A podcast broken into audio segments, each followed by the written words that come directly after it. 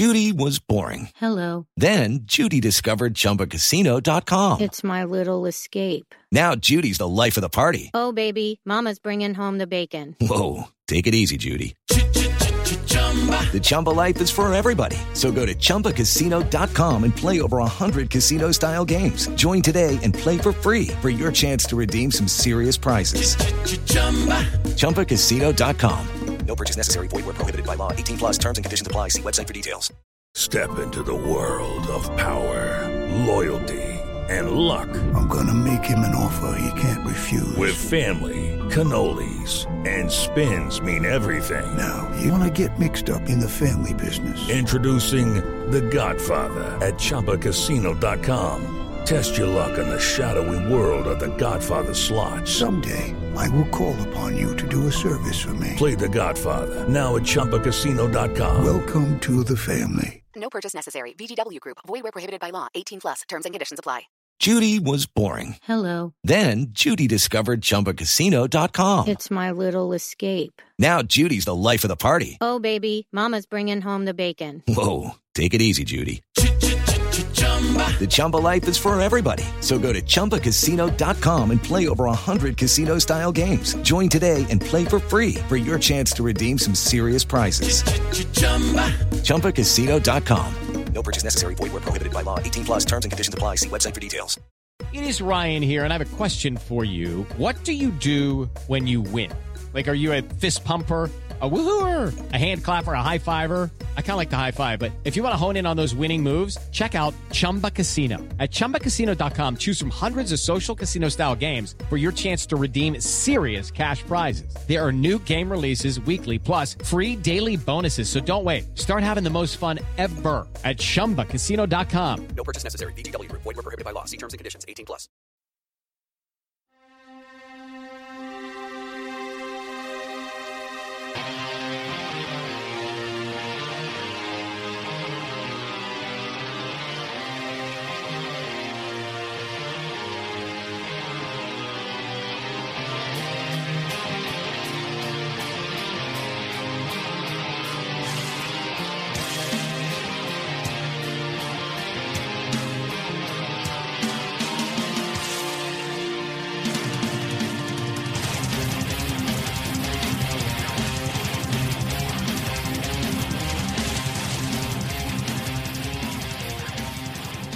Ahoy, Mets fans. Welcome to episode 255 of Amazing Avenue Audio, the official podcast of your SB Nation New York Mets site, Amazing Avenue. Uh, my name is Brian Salvatore. This team is tough to watch. I say this every week lately, but this was really a rough week of Mets baseball. But we are here to talk not so much about the major league team this year, but the minor league affiliates. We have brought in our friend Steve Sypa to chat with myself and Chris McShane about the affiliates this year and how they did and what we can expect from uh, some of these players for next year. So here you go. Enjoy. We are joined on the show tonight by our pal Steve Sypa. He is migrating over from his normal solo uh, piece on the show to be part of our big discussion tonight because the minor league season has wrapped up for all Mets affiliates. Uh, the Mets are ending this season with only one team in their entire organization over 500. It has not been the greatest year in professional Mets baseball, uh, rather Major League Baseball. So we wanted to get uh, Steve on to talk about the minor league year, some highlights, some lowlights, and I guess we're just going to go sort of uh, team by team, starting with AAA. So uh, the Las Vegas 51s went 56 and 86 this year, and uh, you know they graduated a fair amount of talent towards the end of the season up to the majors. So, Steve, what was your impression of Las Vegas this season?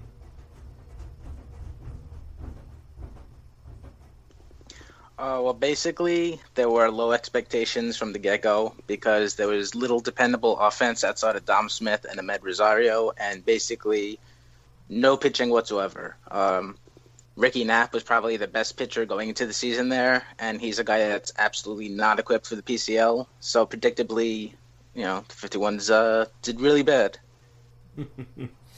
was there uh, was there a bright spot or two? Uh, maybe an unexpected uh, player that emerged. Uh, yeah, I'll say that the biggest surprise for me would be Paul Sewald. Uh, he only played eight game eight games down there. Well, not down there, but over there. but he had decent, It's kind of decent down. success. Yeah, yeah, kind of. but he's had decent success at the major league level, and that's what's kind of surprising. Not that he was a bad pitcher necessarily, but he was a kind of underrated, uh, you know, older back end reliever. And you know, a couple of years ago, Las uh, Las Vegas had John Church, and he was kind of a very similar guy to Sewald, and he never got a chance. And I figured that Sewald never would get a chance either, but he did, and he's had decent success, and he's got that major league pension, and he's a you know he can call himself a bona fide major leaguer now. So good for him. Uh, we obviously know the perils of pitching in the PCL. We know that the ball just you know jumps out of all those ballparks there, uh, and we know that you know for for pitchers it can be damaging because it can get in their heads. They're giving up so many hard hit balls. For batters, it can get in their heads where they think they're more power hitters than they uh, than they actually are. So, uh, what were um, would you say that there were any you know seasons that would have been salvaged in a different uh, division, or do you feel like this team was low on talent no matter where they were playing? Uh, like I said earlier, Ricky Knapp, he's a kind. He was on the back end of our top twenty-five uh, list for this season, and I know Greg is pretty high on him. He likes him. He's a guy that he has basically average stuff all across the board. Nothing really sticks out anywhere, and that basically turns you into a major victim in the PCL. So I mean, if he was he he spent some of the part of the year in Binghamton, uh, towards the end of the year, and he had a lot better success there. So he's a guy that if the PCL was more um, pitcher friendly, he could have had a better season than he did. Was there anybody offensively that, that really thrived this year in the uh, in the friendly confines? Uh, well, there's always Travis Taijeron, who is a kind of perennial, uh, you know, quadruple A kind of slugger. Um, there's a couple of guys that did better than I would have expected, I guess. Uh, Jayce Boyd and Phil Evans, they both set career high in home runs with uh, 11. And outside of the PCL, they probably don't do that. So they got aided uh, with the fat, that thin air and altitude, definitely. Uh, overall, sort of looking at the uh, the team and how they did, do you feel that this was uh, about what people expected from this team, or do you think that they were even worse than people had uh, maybe projected going in? Um, I guess it's about what you would have expected. I mean, like I said, there was really was no pitching, and outside of Dom Smith and Amed Rosario, there really weren't that many dependable marquee names. So, you know, ending the season about 30 games under 500 is maybe a little worse than you would kind of hope, but they were definitely going to be a, a sub 500 team. Now, I, uh, sorry, go ahead, I- Chris. Yeah, yeah, no, I have a Dom Smith question. So is he the poster boy for the baseball is obviously juiced because you know, he had 16 home runs and 500 plate appearances in Vegas, which is notorious, uh, not just Vegas, the whole Pacific Coast League uh, is notorious for being hitter friendly, uh, you know, power hitting, all, all like across the board hitting is easier there. But he had 16 and 500 plate appearances, and now he's hit seven and 144 at the major league level. Uh, that doesn't make any sense. I mean, I I will admit I really have not been watching any Mets baseball at all, but I do know that Smith is hitting like 220 or something very low, which is Yeah. kind of uh, not what you'd expect from him. So it's possible that Smith is basically just selling out all for power right now, which is kind of an atypical approach for him. But again, not having really seen much baseball at the you know with with him playing, I can't really say for certain that he's doing that or anything like that. You're a lucky man for not having watched a lot of Mets baseball lately. Uh, says that you're talking to the two guys who recap uh, a lot of a lot of bad baseball right now. Um, Yeah, I'm, I'm sorry for you guys. That's all right. Uh, I, we will definitely do a minor league preview at the start of next season. But you, you mentioned the lack of marquee names at AAA this year. Do you think next season there's going to be uh, a a more marketable, bankable, uh, enjoyable team in Vegas, or do you see this as a problem with the Met system that is going to be uh, still there, you know, come uh, April? Um, in terms of offense, I think there should be a couple of guys that graduate from Binghamton into Las Vegas next year that will help. But in terms of pitching, again, I think it's just almost it's kind of a incurable problem because of the environment that's over there. That really, you know, a couple of years ago when we had Noah Syndergaard in the, in the PCL and he had like a, a almost a four and a half ERA and whatever it was, and everyone was shouting, "Oh my God, Noah Syndergaard is a bust. He's a bust." Obviously, he's not, but um, really, just pitching is just always going to be a kind of problematic thing in Las Vegas. All right. Well, um, Chris, any other Vegas comments before we move down to Binghamton? Uh, I guess I'm just also curious. You know, obviously touched on Sewald. Anything with Bradford? uh, who you know I think has been a little bit surprising in his major league capability. Uh, anything there that you think is impressive or, or notable that might mean that he could stick around and be a piece of a you know good major league bullpen? Uh, he's another guy that kind of fits that profile as a, a fastball slider guy, and the Mets have had success with that. So I mean, he could have uh, he could have a life for a couple of years in the kind of middle of the bullpen. I'm kind of surprised that he got the chance, got the opportunity, but the Mets bullpen this year has been pretty crappy. So, fair enough. Yeah. Uh, all right. Well, that brings us to the one uh, the one team in the Mets organization that won with a the with a winning record this season, the Binghamton Rumble Ponies. The first year of their uh, wonderful new name went 85 and 54 for the great city of Binghamton. Um, this is a team that, as you were saying, Steve, is looking to graduate a couple of players up to AAA next season. So obviously, this team was a little bit more stacked in terms of uh, you know impact talent. But what was uh, well, what was the key to their successful season this year? Uh, I think it's just that a lot of hitters stepped up and a lot of pitchers stepped up, and everything clicked together. A lot of the problems with the minor league teams is that there might have been good pitching, but hitting was poor, or there might have been good offense, but pitching was poor. So for Binghamton, everything kind of worked together at the same time, and that's why they're able to uh, have a winning record and get into the playoffs was there a uh, sort of a a real surprise with, with, with the folks that put it all together this year, or was everybody were, were the folks that shown the ones that you were expecting early in the season to do well? Uh, I think the biggest surprise would be Corey Oswalt. I don't want to say that his numbers were necessarily dominant, but they were pretty damn good. He had a 2.28 ERA, 119 strikeouts, which is almost nine per inning, uh, he limited opponents to a 236 batting average, and he you know he won uh, Eastern League Pitcher of the Year. And the thing is that Oswalt, like the numbers and the stuff, I don't know. There's a disconnect. I don't want to say he's bad because he's not, but really nothing jumps out at you. He has a kind of fringed average fastball, uh, uh, fringed average slider, and fringy changeup. So I mean, it, it's not overpowering stuff, and he just based on the numbers, he really carved up the Eastern League this year. Were you able to see him in person this year? Yeah, I saw him in when they came to when they came to Trenton. I think it was the end of May. Okay. Uh, and did, my did my gun was at you. Um, no, just just the fact that his stuff really wasn't that.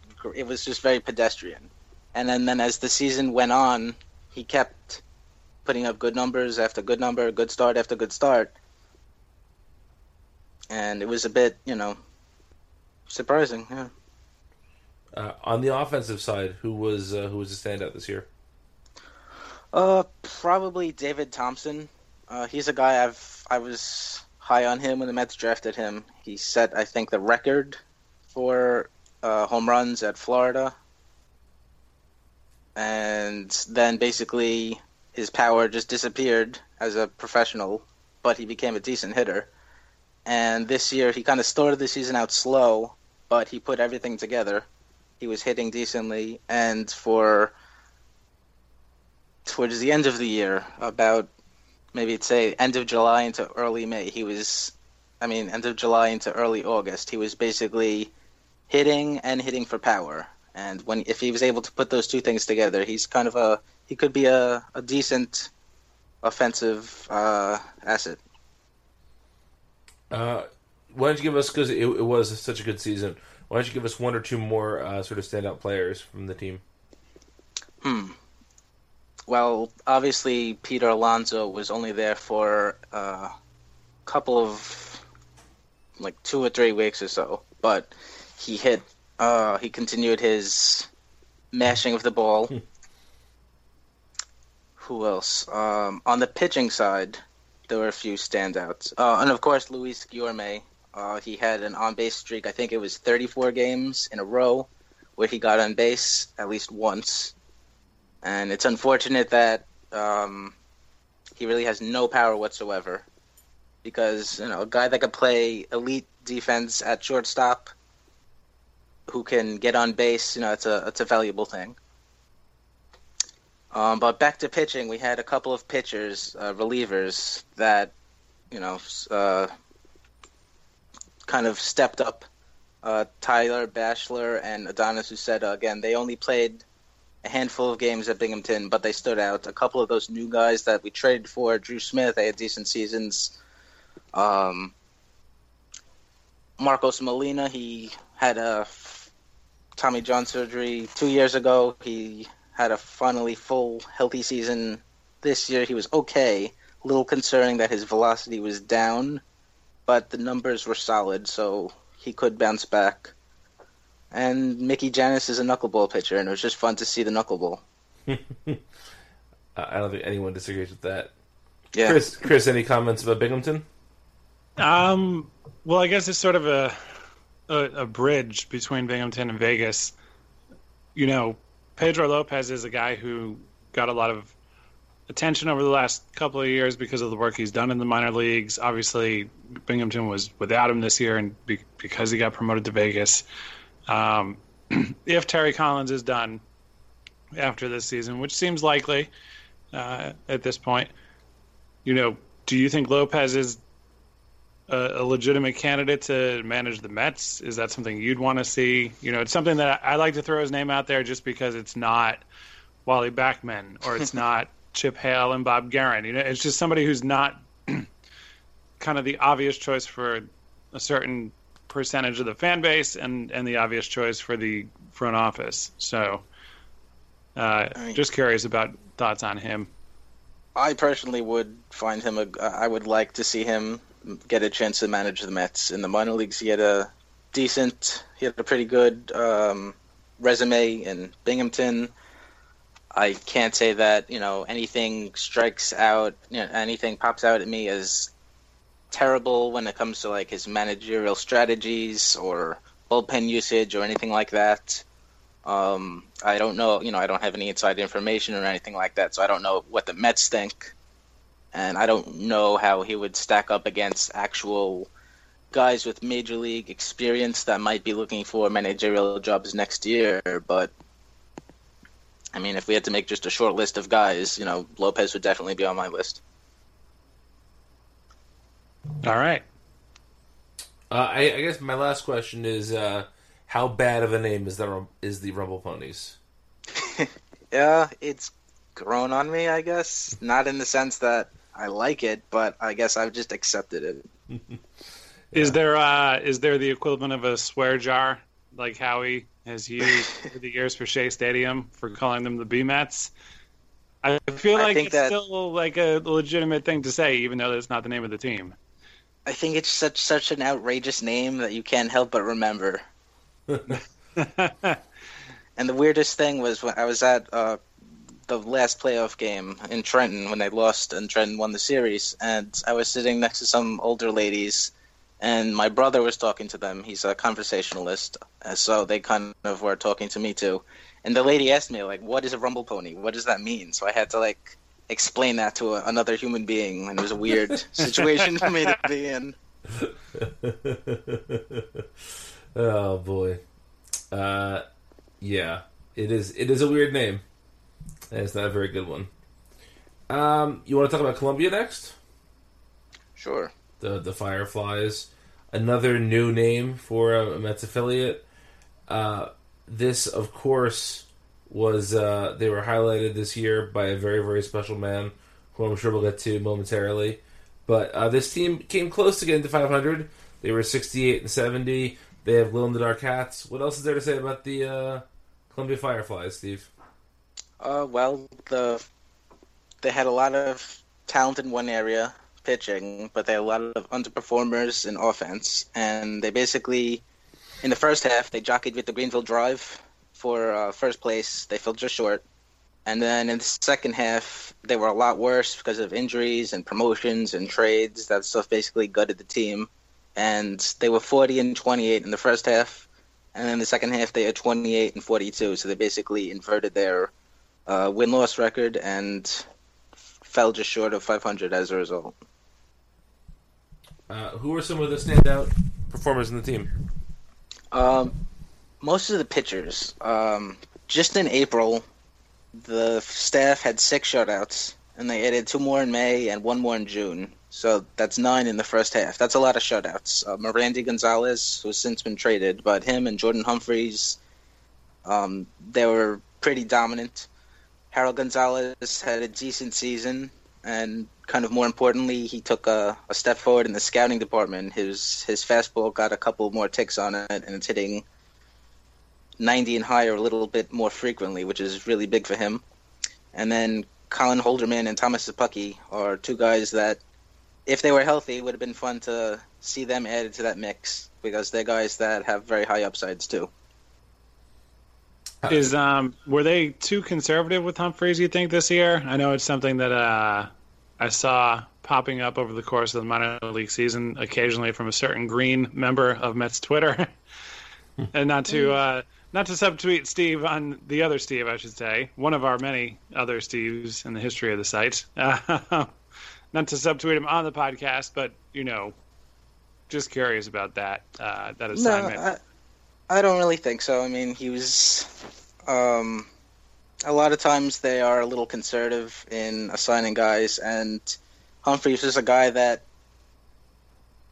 I think that he he fit well at least in the first half uh, with Columbia, and then based on his performance, you know, they could have kept him there or promoted him. They did eventually promote him. He threw 69 uh, innings, you know, assuming that he didn't get hurt in the second half and through uh, a full season, he would have hit about 120 innings or so, you know, a little more maybe, depending on how much they would want to have stretched him, and he would have ended up in uh, high A, St. Lucie, with, uh, you know, 120 innings, give or take, which is fair for a guy with his skill and background and everything like that. Now, uh, I think one of the names that Mets fans tend to know, partially because it's such a fun name, is Szapucki, and you know Mhm. he's he's one of the prospects that I think you're, uh, you know, maybe not your average WFAN listener is aware of, but he's certainly a name that that stands out. So, what is it about Szapucki that Mets fans should be hopeful for, and what do you think uh, his prognosis with his injury is in terms of affecting his season next year? Uh, just hopefully he comes back fully healthy and he has his velocity. Uh, that was a problem with Marcos Molina this year, is that when he came back, his velocity, you know, used to kind of be low to mid 90s, and he was sitting in like the high 80s for a lot of starts, high 80s, low 90s, and a lot of starts, and that's a bit concerning. So hopefully Szapucki is able to come back. He's able to keep his velocity uh, where it was, and that his off speed stuff doesn't really suffer. And he's starting to get older now. He's had a lot of injuries um, build up, and that's kept his innings pitched low. I think he's going to be turning 21 next year, or 22, but that's still very few innings for a guy that's not starting to get up there. But I mean, a guy with his skill and with his age and everything, you would hope that he would, you know, be in St. Lucie next year, or uh, even, you know, if you want to be really gung ho about it, maybe even Binghamton. He comes back next season, or even 2019. You know, he'll probably be in Columbia again, possibly to just kind of get him uh, a feel back for professional pitching again, then bump him back up. But you know, it started. The injuries are starting to take a definite toll on his uh, baseball development. Chris, I have a player I want to ask about, but do you have anyone else to ask about with Columbia?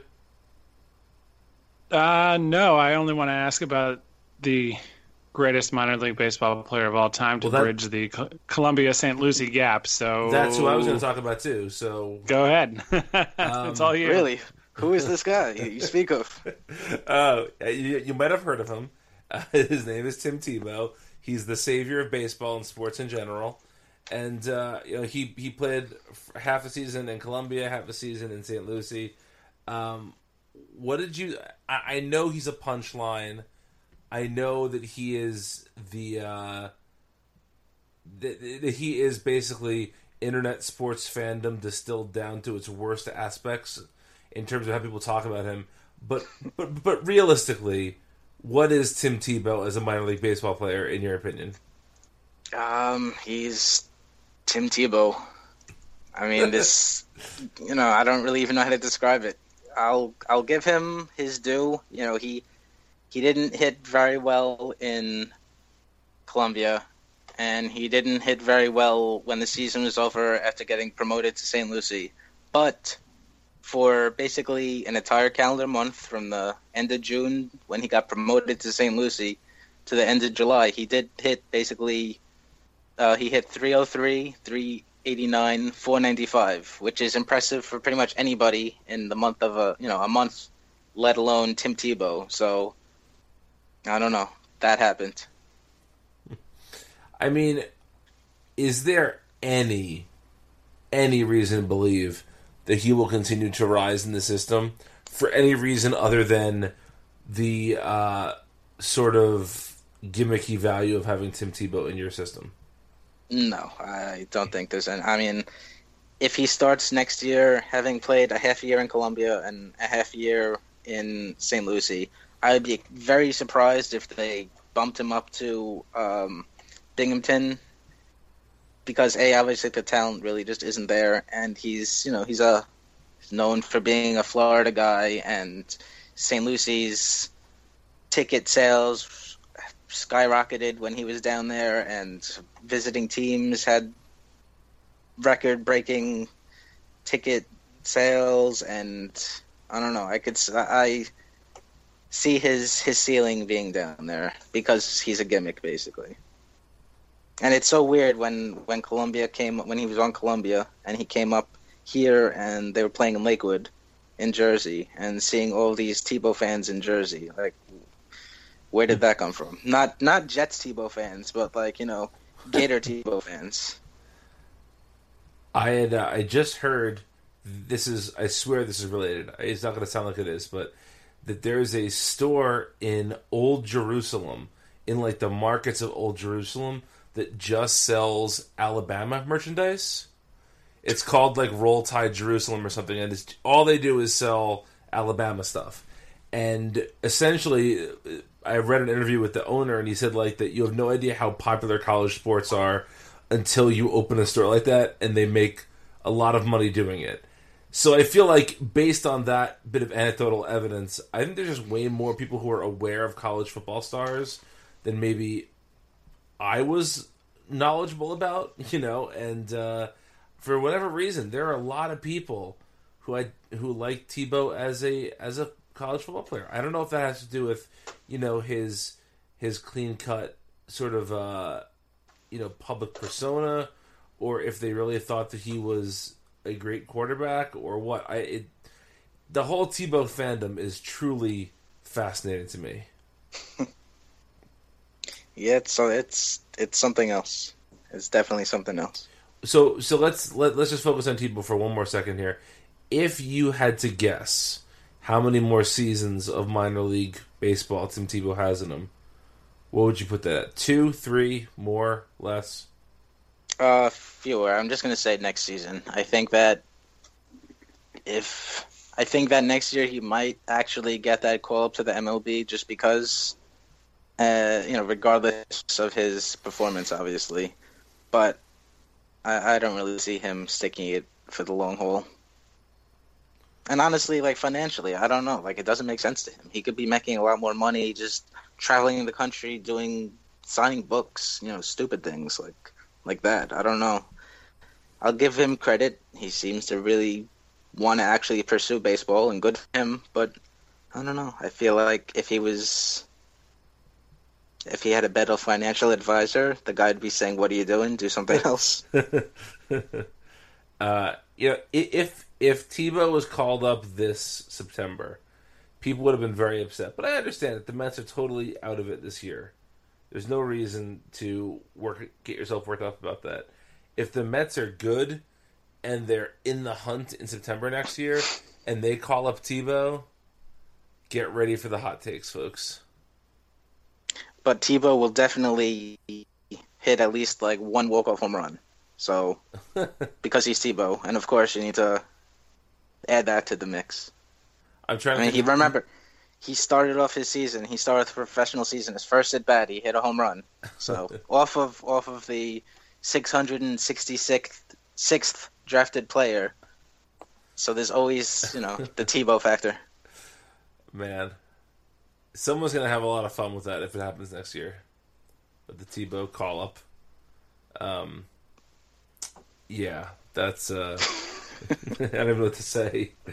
Uh, well, let's let's go over to St. Lucie. I know we kind of went out of order there, but I, I wanted to do that to, to talk about the Tebow call up. So let's talk about St. Lucie. Uh, St. Lucie went 63 and 75 this season. This is one of the few Mets owned affiliates, and so you know uh, the St. Lucie promotion of of uh, Tim Tebow was talked a lot about in terms of ticket sales. That goes directly into the Wilpons' pockets. Um, but what else was worth seeing in St. Lucie this season, Steve? Um, well, there was Peter Alonso for sure. Um, he had a very good offensive season. Uh, his defensive prowess is much less than his offense, but um, arguably, I, I could I would say that Alonso is a top 10 first base prospect going into next season for you know all of baseball. I think might have been the last podcast segment that I did. I was comparing him to a couple of guys that are probably going to be on the back end of that list, and he compares pretty favorably to those people.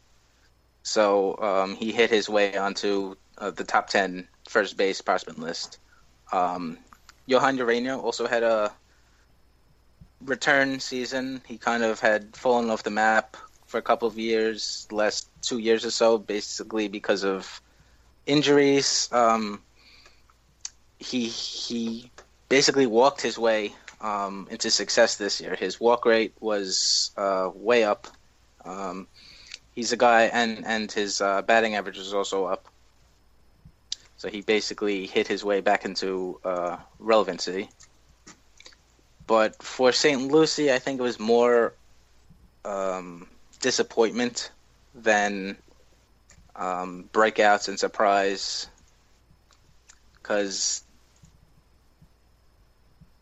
basically, like I, I, I, guess the the poster boy for that would be Justin Dunn. Um, he's not a guy that I was very high on since even since he was drafted, but basically nothing he did this season was good. There wasn't really a hmm. single redeeming quality about his seasons. High ERA, walks were up, strikeouts were down. Um, he ended the season with a sore, sore, bleh, sore shoulder, and knowing the Mets, it wouldn't surprise me if he was experiencing shoulder problems for the entire season which would be a big contributor why he did so poorly. But I mean, he was basically the marquee guy on St. Lucie, and it's a good thing that some of those um, hitters stepped up because they could have been a really, really, really bad team without some of those breakout seasons with the bats. Um, is there anybody that you think uh, we should maybe expect to skip? Uh, I guess skip starting the season next year in St. Louis and go right up to, to Binghamton. Any any sort of surefire double A's for next season?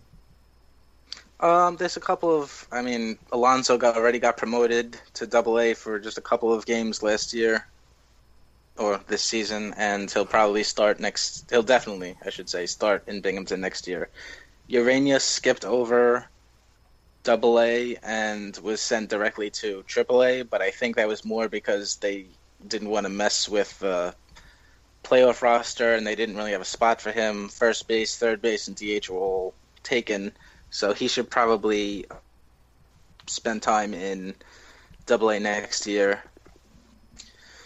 Um, and I mean, there really aren't that many other guys that we could expect to go from St. Lucie to Binghamton next season that might stand out. Um, Becerra, I mean, I feel like he's a lost cause at this point. He'll, he'll, I think he should be going to Binghamton next year, but honestly, I don't see anything there anymore. Um, The trade's a failure. yeah, yeah, it's. Um, Michael Paez, he was a, a middle infielder. He started the season in um, Columbia, and he was promoted to St. Lucie midseason. He he's a college guy. He could start the season next year at um, Binghamton, but if he doesn't, he'll definitely make it to Binghamton by midseason or so. He had a decent year. I mean, that's there's a couple of pitchers, uh, a lot of those relievers again that were traded, um, that that were received in the trades that could get bumped up to Binghamton next season conceivably. And there's a few guys that are in house that have been around that could, uh, you know, see the natural promotions and everything. But Chris, any St. Lucie questions?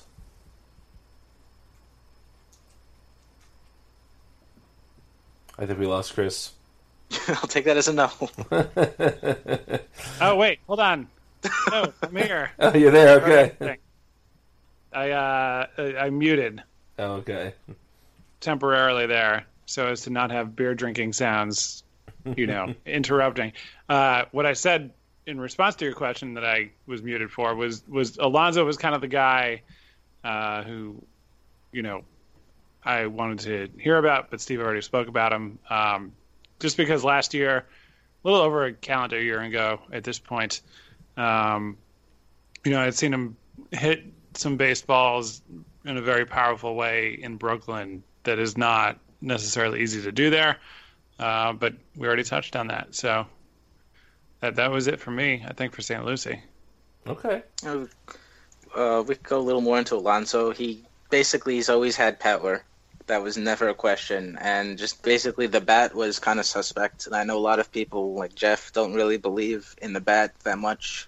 Um, he made changes midway through the season. Obviously, it worked out well for him because in in uh, St. Lucie he hit 286, and then you know his two week or so cup of coffee in Binghamton he hit uh, 311. But um, I mean, one of his biggest problems was that he just kind of had a long swing, and supposedly he shortened it up a little bit, and he kind of um, just is is according to him, he's just over. He's not overthinking at bats anymore. He's a guy that he's always had um, a reputation as being kind of susceptible to pitches on the outside, and knowing like, that pitchers are setting up, but just kind of not really being able to do anything about that, and not really being able to like stop himself from swinging on like borderline pitches, things like that. And supposedly something that he was doing over the course of the season was just kind of reacting to pitches more than thinking about it. So instead of saying to himself like, okay, this guy has me in this count, he's probably going to throw me this, so what should I do? And then he might know that I might do that, so then how do I react to his, you know, correction? So supposedly he's just kind of been shutting his mind off and just reacting instinctively to pitches and just swinging the ball and hitting the ball. I mean, whatever whatever it was that has helped him, something has helped him because he hit, you know, he hit so well. So hopefully that continues. Hopefully he's able to be a 300 hitter in Binghamton next season over the course of like 100 games.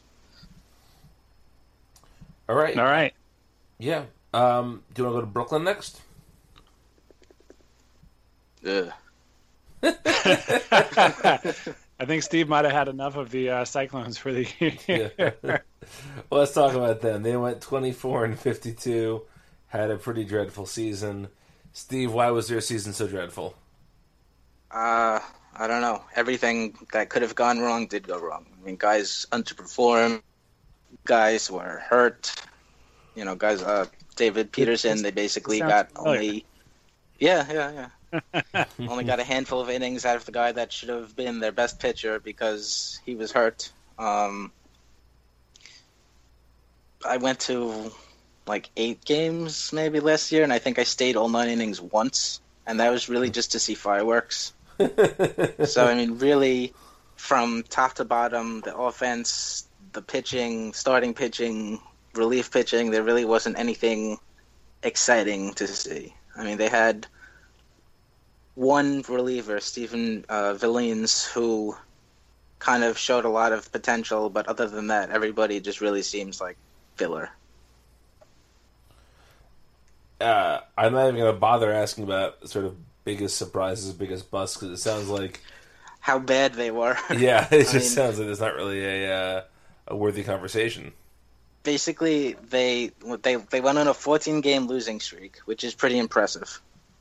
And it's a good thing that they won a couple of games at the end of the year because if they didn't, they would have either beat or tied the worst record uh, in New York Penn League history, which was the 1981 uh, Batavia Trojans. They went 16 and 59. So if the Met, if if the Cyclones hadn't gone on that little winning streak uh, at the end of August and the beginning of September, they could have definitely tied or even beat that. So Were there any guys on the team that you feel like, even though they had a poor season, are still positioning themselves to be future uh, successful major leaguers, or is this team just so damned that you uh, you can't even see that? I mean, there's a couple of there was some hitters. There was Jeremy Vasquez and um, Carl Stajduhar. They have promise, but I don't think that they have upside to really be more than just kind of like filler guys in the upper levels of the minor leagues. If even a lot of relievers, uh, same thing, and starting pitching. They had there's a few guys that do have promise, um, but they just kind of uh, either had injuries like Peterson. It just didn't really pitch. Um, yeah, it was just it just wasn't a good year for Brooklyn. Okay, Chris, any Brooklyn related queries? Uh, no, just one Brooklyn related thought. I saw them once this year. It was the first Matt Harvey rehab outing. Uh, did not go well. and there were fireworks uh, at Hudson Valley, but uh, the way it worked out, I didn't really know this as we were leaving, but I didn't want to get stuck because the combination of Harvey and fireworks, and this is clearly what people are tuning into the podcast to hear but it's it's a worthwhile it's a worthy note, I guess, if you if you go to a fireworks night when the Cyclones play up there, as they do, uh, I think at least twice every year, um, certainly at least once. But if there's a fireworks night and you are coming back in this direction or any other direction that you know getting on 84 East would take you from that park, uh, if you just leave as thousands of people sit in the stadium to watch the fireworks, you can see like 80% of the fireworks as you get on the highway. that was my Cyclones highlight of the season. Uh, kind of inadvertently finding that out after Cyclones Harvey. highlight slash life hack. Yeah, Yeah. That basically describes, you know, if you if you were just sitting basically at Nathan's, which happened to me once. I was I left the game early. I was just sitting at Nathan's, and all of a sudden I see some fireworks. I'm like, oh, that's nice. That is Yeah. nice. So Yeah, the avoid irony the is that- cyclones, but see the fireworks. and the irony is that living in New York City, uh, I'd say more than half the time, it's a shorter drive, uh, being in the Bronx, to get to Hudson Valley than it is to get to Coney Island. Um, so yeah, but either way, certainly shorter for me. I'm like, you know, 18 minutes from the Tappan Zee Bridge, so Hudson Valley is not too bad for me. nice. Um, yeah. All right. Well, let's uh, let's wrap up with the two uh, the two last ones here. Uh, are you feeling more Kingsport? You feeling more Gulf Gulf Coast League, Steve? Uh, I mean, they're both really kind of there. It's hard to really feel attached to them because you know it's very rare that we get direct reports and we don't ever get you know I you know, very rarely we get like eyewitness reports and we basically never get you know um you know I, I don't see the GCL Mets or Kingsport so it's kind of hard to get attached to either one but All right. So let's let's just plow through this then. GCL Yeah. went 19 and 37. Kingsport went 29 and 37. Any any notable uh, anythings from those teams this year? Uh, yes, definitely. I would say that the GCL Mets were the most exciting and or intriguing team based on how you want to define exciting, because there's a lot of talent in uh, their pitching staff. Uh, looking at IFA guys, there's Daison Acosta, Jaison Vilera, Jaso Campos. They all had strong seasons. Uh, Matt Cleveland, who was drafted 2016, he had a solid year. And then there's a bunch of prep pitchers from the 2017 draft: Bryce Hutchinson, Nate Pedden, Noah Nunez, Liam McCall, Ronnie Taylor, Josh Walker. A lot of these guys, I mean, obviously they're years and years and years away from being anything, and their careers could more likely than not flame out than have any kind of success. But these are guys that they have varying levels ups of upside, and it's exciting to see them, you know, just starting and imagining what they could be, and you know, getting ready to follow them for hopefully years. Hopefully, they all have Hall of Fame seasons for the Mets. I can certainly get behind that. uh, well, Steve, we got an email, and we're gonna we're gonna let you in on the, uh, discussing this email. This is by uh, our friend David Ramos. And uh, Chris, what was the subject line of this email? What a shit year. So David says, "What's up, guys?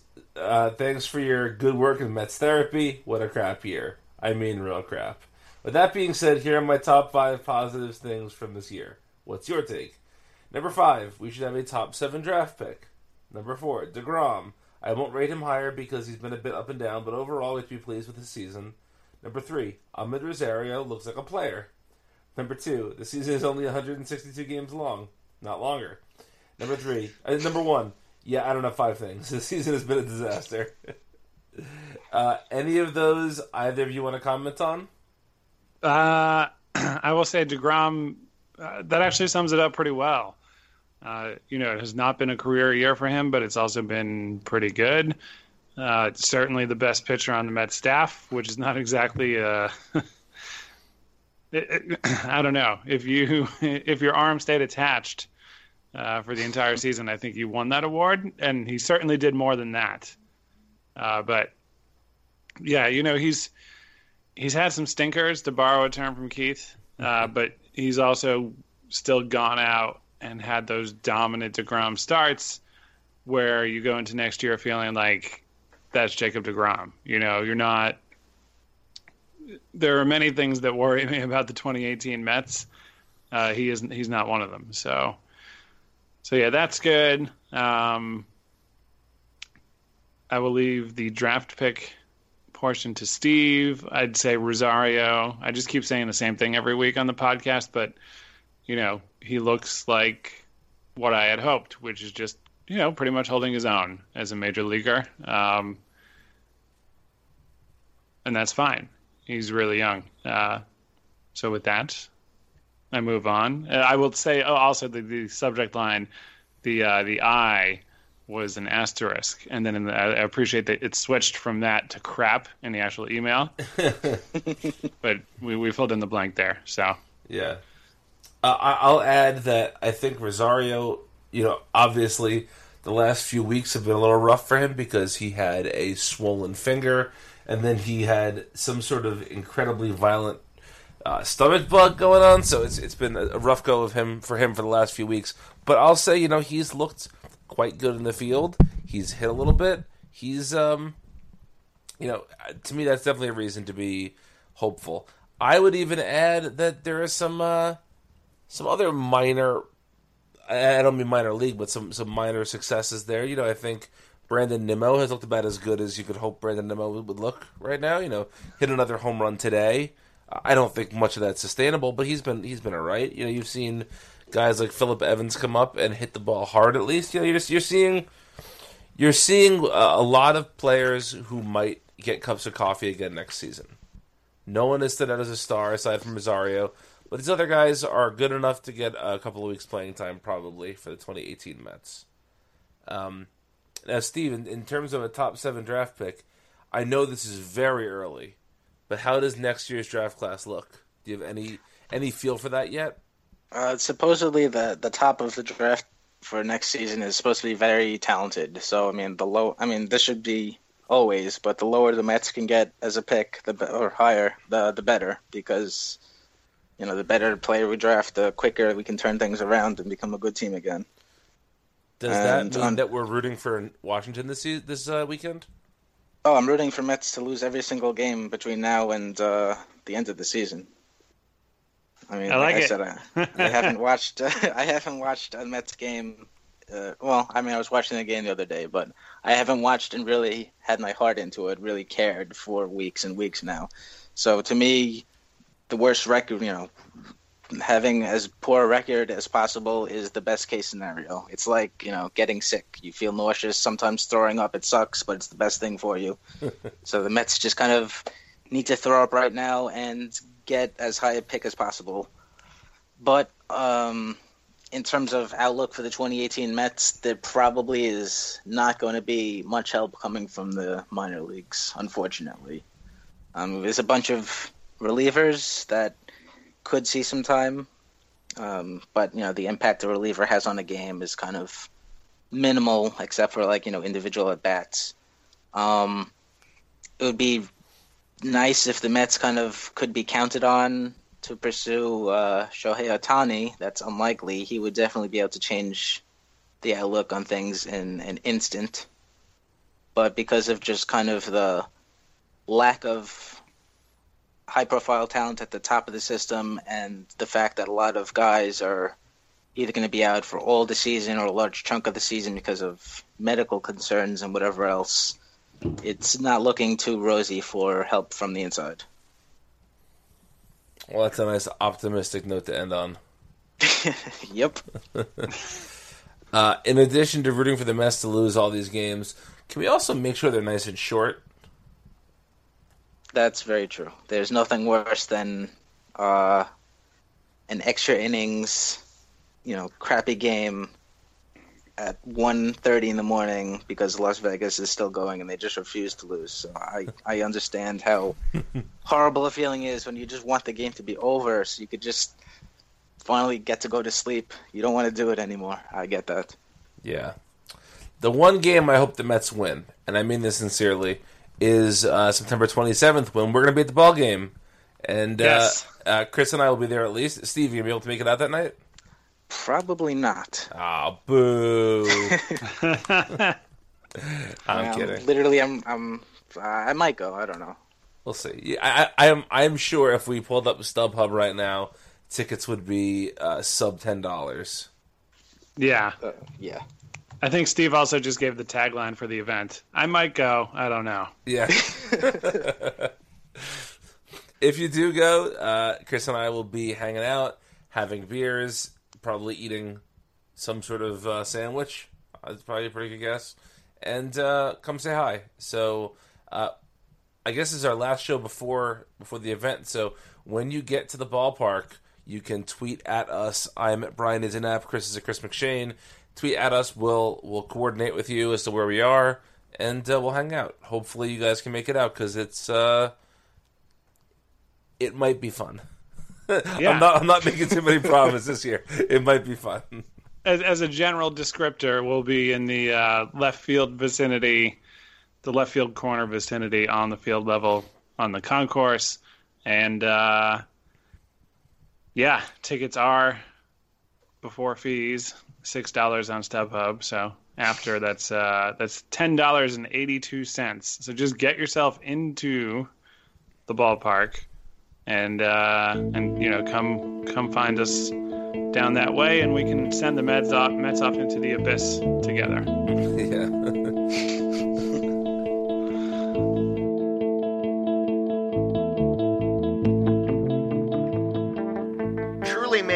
Great impression, here are the top five rookie seasons in New York Mets history. At number five, it's a recent rookie and a current star, Jacob DeGrom in 2014. The typical fanfare that surrounds an encounter with the Yankees was greater than the talk about who the Mets were sending to the mound. In fact, DeGrom probably arrived to Citi Field without any throng of fans around him or security by his side. But after his debut start, which ended up as a hard luck 1 0 loss, and the 21 that followed, his anonymity was gone for good. A short period of ups and downs gave way to an extended period that was most pleasantly surprising. DeGrom found his groove by July 8th, and from that point on, he was victorious in 8 of 9 decisions, fan 91, and had an ERA at 1.90. The solidification of his Rookie of the Year attainment came in September, when he refused to yield an earned run for 28 consecutive innings. None of the great Mets rookie pitchers, not Seaver, Koosman, Matlack, or Gooden, can claim an arrangement of zeros as impressive. That streak ended on September 15th, yet the evening at Citi Field began with another remarkable sequence. The first eight Miami Marlins DeGrom faced struck out, matching the modern day Major League record and besting the previous franchise mark of six. He wound up with 13 Ks over seven innings, yet win number nine eluded him. It wouldn't in his last start of 2014, an outing versus the Atlanta Braves, which was highlighted by DeGrom's fourth double digit strikeout performance. On to number four, and Tom Seaver's Rookie of the Year campaign of 1967. The verve and swagger, as well as the power and control unbecoming of someone with so little professional baseball experience, was apparent in Seaver from the very beginning. But as Tom went through a year that saw him post a 2.75 ERA and win 16 games for a last place club that won just 61, it's hard not to reckon and think how close this was to never happening in New York and taking place with some other fortunate franchise. He was nearly taken by the Dodgers in the June 1965 amateur draft, but he opted to stay at the University of Southern California. He then was taken in a draft the following January, consisting of those who were taken last June but never signed. The Braves got Seaver, but failed to sign him before USC's next season began. The, co- the contract the two sides made up was then voided. Seaver was ineligible to pitch for the Trojans, and every major league team could match Atlanta's offer. Three teams had the foresight to think he was worth more than $50,000 the Phillies, the Indians, and of course the Mets. Three pieces of paper, each representing the teams vying for Tom's services, were placed into a hat. Luckily for us, the right team came up. The Mets hadn't had someone like him before, and have had no one like him since. One who pitched on the same rotation as Seaver, Jon Matlack, comes in at number three. A player's initiation into the big leagues is helped, or hurt, by the supporting cast around him. For Matlack, the second Met to be named National League Rookie of the Year, he couldn't have had a smoother transition when he was a permanent major leaguer beginning in 1972. The knowledge obtained was demonstrated sans hesitation. Matlack notched his first win on April 23rd versus Chicago with four innings in relief of Gary Gentry and one hit allowed. After closing the door on that victory, Jon got the chance to start and finish five days later in Los Angeles. The Dodgers could manage just a run on six hits in his first of eight complete games, a nice way to ensure job security. It took until June before Matlack experienced what defeat felt like in 1972. He'd end up with 15 victories, which was second most to Seaver, as was his strikeout total of 169. But in the categories of wins above replacement, 6.0, shutouts, 4, and ERA, 2.32, he stood a cut above. The pupil had outshone the instructors. Jerry Koosman was one who helped Matlack get acclimated to the major league level, and the fellow Southpaw can boast the number two rookie season in Mets history. The franchise's greatest left handed starter, and perhaps its greatest postseason pitcher, almost never made it to the Mets either. After being discovered on Fort Bliss while serving in the Army, Koosman was very nearly cut in 1966 and 1967. Nevertheless, he survived and advanced to the big leagues in 1968, and after his first two starts, there was never any thought to cutting him again. In the season's second game at Dodger Stadium, he hurled a four hit shutout. If that wasn't impressive enough, he followed it up in his next turn, five days later in the home opener against San Francisco. Another complete game, another shutout. He'd post five more blankings, 17 more victories, complemented by 178 strikeouts and a 2.08 ERA. Each of these stats surpassed what Seaver did a year prior. He also made the All Star team and tossed a scoreless ninth to pick up the save and preserve the only 1 0 final score in the game's history. But for all those accomplishments, there was no Rookie of the Year award. That went narrowly to Cincinnati's Johnny Bench. Considering the Mets have a much stronger history with pitching than hitting, it's not much of a shock to have the first four names consist of pitchers. Well, that trend doesn't change as we reach number one. It's Dwight Gooden with an amazing 1984 season. Shea Stadium, for nearly seven years as a baseball mortuary, as fan support diminished and victories became even scarcer, was now must see off Broadway theater. The lead performer was a captivating pitching wonderkind, not just the most exciting teenager in the big leagues, but the soon to be best pitcher in baseball. Gooden's indoctrination to his elder brethren featured a whistling fastball capable of reaching into the high 90s, countered with a drop off the table curveball. Helpless opposing hitters were left with the grim choice of being overpowered or fooled. Either way, Doc was overwhelming. His 276 strikeouts, 11.9 every nine innings, remains an all time rookie record. Of the 879 batters he faced, 31.4% ended in K, a notation that became a commonly visible sight around the rafters at Shea when he was on the mound. A 2.60 ERA led the Mets and nearly led the entire National League. He went 17 and 9, had the highest WAR among pitchers, became the youngest All-Star, and was runner-up for the Cy Young. To say he won the National League Rookie of the Year goes without saying. It wouldn't be a long time before we witnessed someone like Doc again, and in the case of Gooden himself, it wasn't long enough. That's all for this list. I'm Brian Wright. You can follow me on Twitter at BrianWright86.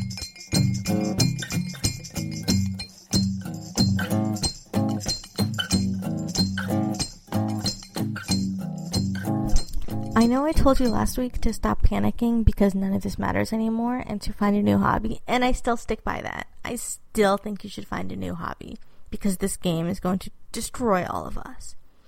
But if you choose to stick around, if you are a masochist like I am, it's all the injuries again. Uh, this morning, it's Wednesday, as always. I don't know why I tell you this every week. I always record on Wednesdays. Juan Lagares is a thumb thing because Juan Lagares is incapable of staying healthy. Amed Rosario's in the hospital with some stomach thing. That's not, I mean, it's the second time this year, but that's not like a thing. They're all broken, but Matt Harvey is like really, really broken, and they keep saying he's fine and no one knows what's wrong, and he's just, I don't even know what the lies are coming, or excuses they're coming up with anymore. But he looks terrible. The velocity is up a tick. There's no command. There's there's nothing. He can't pitch anymore. And Terry keeps going, and this isn't even me being sarcastic and obnoxious. Terry's literally going, Well, what else am I supposed to do? And the answer is not pitch him. But that apparently isn't an answer in this organization. So instead, they're going to keep throwing him, and he's going to throw 180 innings next year if he stays healthy he's going to have a 6 ERA, and they're just going to shrug their shoulders every single time.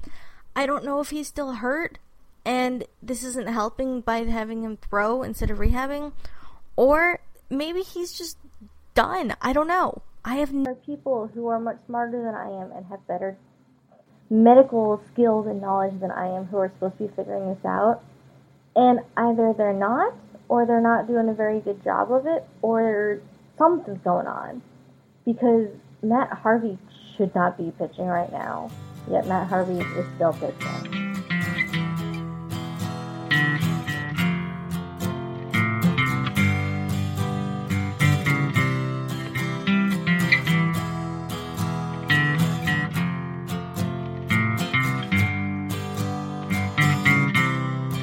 Folks, that does it for another installment of Amazing Avenue Audio. Thank you for listening. We truly appreciate it. We will be uh, here all off season, so hopefully you guys can start sending us in some emails, like our friend David did this week, to podcast at amazingavenueaudio.com so that we can uh, have lots of interesting things to talk about during this off season that isn't just us playing fantasy GM all the time. Um, you can also, of course, go to amazingavenue.com and get all your Mets related coverage there. You know, from this podcast to game threads to recaps to news to analysis to some fun stuff. It's all at amazingavenue.com. So check that out. You can also find Amazing Avenue on Facebook, Twitter, and Instagram at Amazing Avenue. You can download this show directly from blogtalkradio.com or you can find it on Apple Podcasts, Stitcher, or your podcatcher of choice. Please do rate, review, and subscribe however you find the show. And finally, you can follow all of us on Twitter. I am at Brian Needs a Nap. Chris is at Chris McShane. Steve is at Steve Sypa. Brian is at Brian Wright 86. And Kate is at Kate E. Feldman. So remember to come out to the uh, ballpark on the 27th for the last game of the year, last home game of the year. We hope you will join us in uh, doing a bit of an Irish wake for the Mets season. And uh, yeah, we'll see you then. And until then, let's go Mets.